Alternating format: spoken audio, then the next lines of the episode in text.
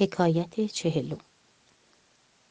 زمانی که استاد برای تبلیغ کلام خدا به سفر رفته بود خانه‌ای که با شاگردانش در آن میزیست در آتش سوخت.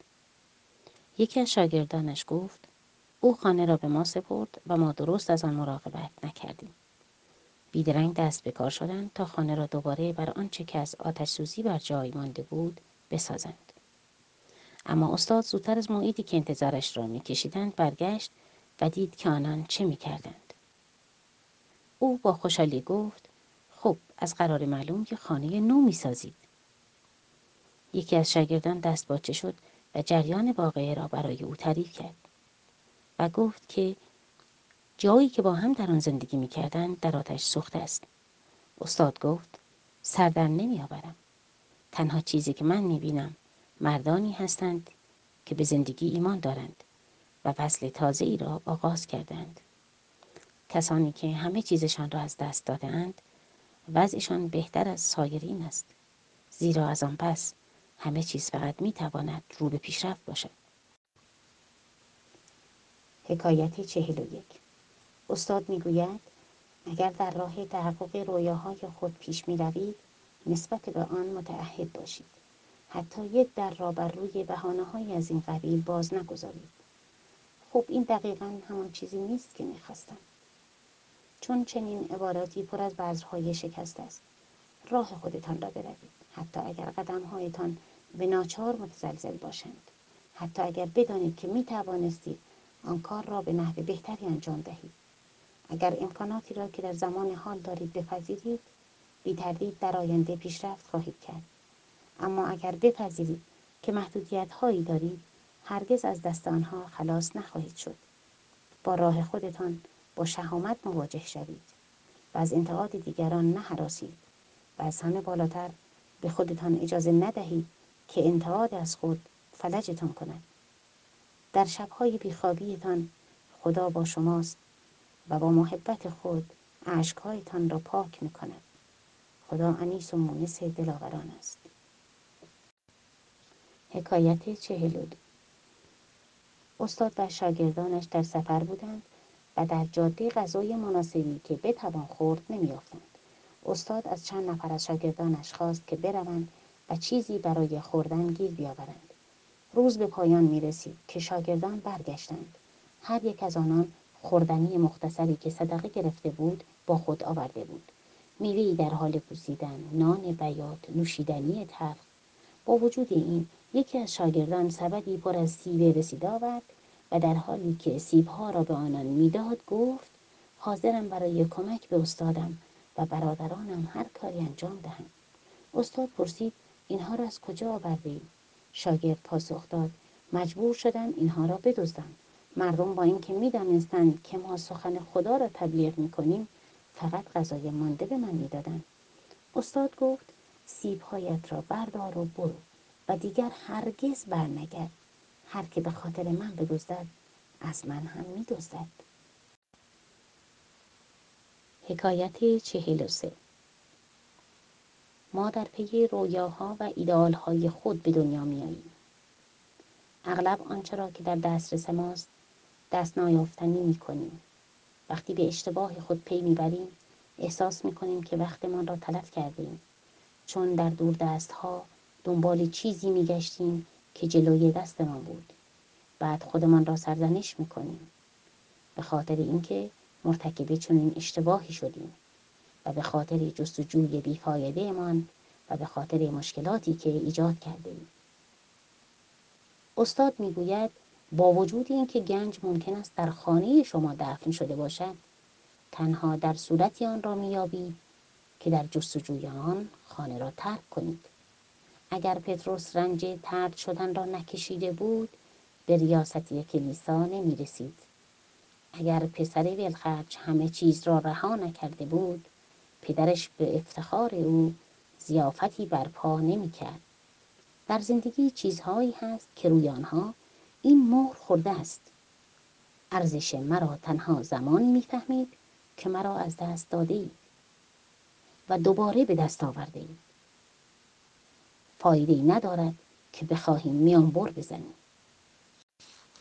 حکایت چهل و چهار. استاد در دیدار با شاگرد خود که خیلی به او علاقه داشت از او پرسید که از لحاظ معنوی تا چه حد پیشرفته است.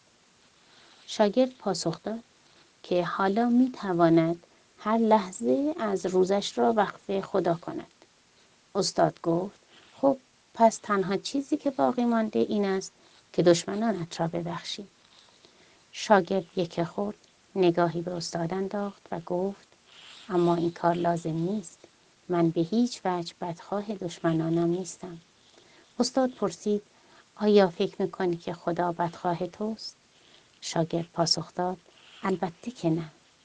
با این حال از او تقاضای بخشش می‌کنی مگر نه؟ همین کار را با دشمنانت انجام بده.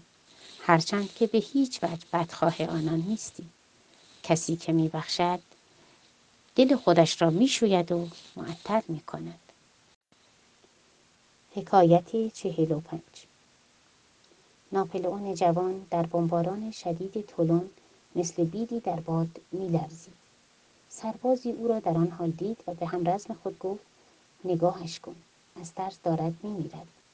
ناپلئون جواب داد بله من میترسم. اما به جنگ ادامه می‌دهم. اگر به اندازه نصف من ترسیده بودید مدتها قبل پا به فرار گذاشته بودید استاد می‌گوید ترس نشانه بزدلی نیست. ترس است که به ما مجال می‌دهد در شرایط مختلف شجاع و متین باشیم.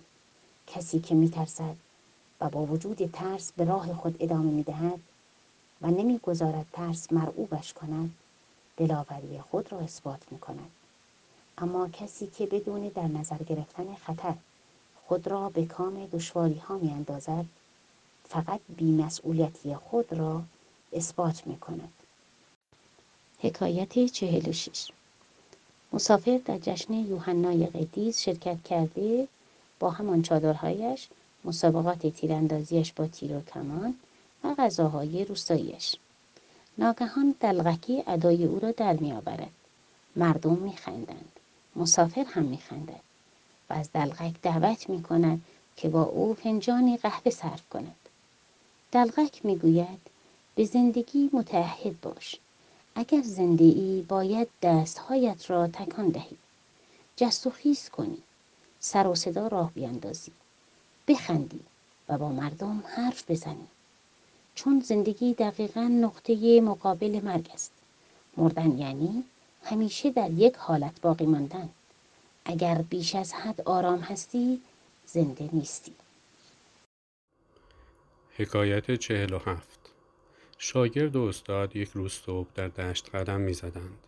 شاگرد مدام می پرسید که برای تسکیه نفس باید چه غذایی خورد. و هرچه استاد اصرار میورزید که همه خوردنی ها مقدس هستند شاگرد این سخن را باور نمی کرد. آن روز هم شاگرد گفت باید غذایی وجود داشته باشد که ما را به خدا نزدیکتر کند. استاد گفت خب شاید حق با تو باشد. برای مثال آن قارچ ها در آنجا. شاگرد به هیجان آمد. فکر می‌کرد که قارچ او را تسکیه می کند و به حالت خلصه فرو می‌برد. اما تا خم شد که یک قارچ را بکند فریاد زد اینها سمی هستند. و بعد با وحشت افزود خوردن حتی یکی از این قارچا همان بود و مردن همان. استاد گفت خب من که هیچ خوردنی دیگری نمی شناسم که تو را به این سرعت نزد خدا ببرد.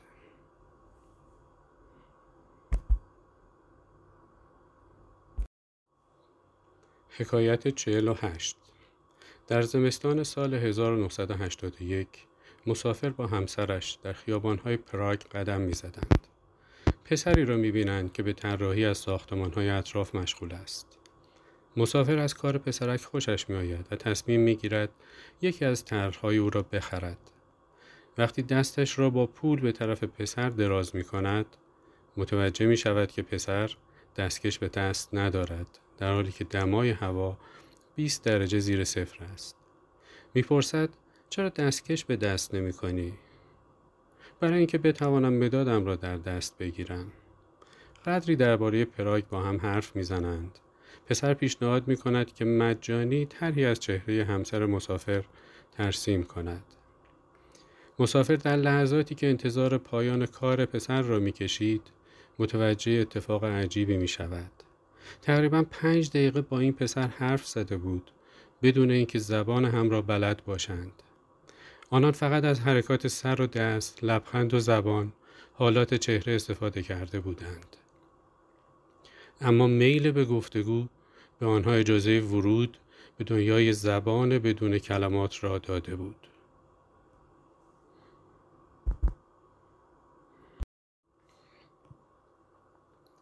حکایت چهل و نه دوست حسن او را به طرف مسجدی برد که مردی دم در آن گدایی می کرد. دوست حسن به او گفت این مرد نابینا خردمندترین شخص کشور ماست. حسن از آن مرد پرسید چند وقت است که نابینا شده ای؟ مرد پاسخ داد از وقتی به دنیا آمدم نابینا بودم. پس این همه خرد را از کجا آورده ای؟ مرد پاسخ داد از آنجا که من نابینایی خودم را نمیپذیرفتم و سعی می کردم ستاره شناس شوم اما چون نمی توانستم آسمان ها را ببینم به ناچار ستاره ها و خورشید و کهکشان ها را در نظر مجسم می کردم هرچه به کار خدا نزدیکتر می شدم به خرد او نزدیکتر شدم.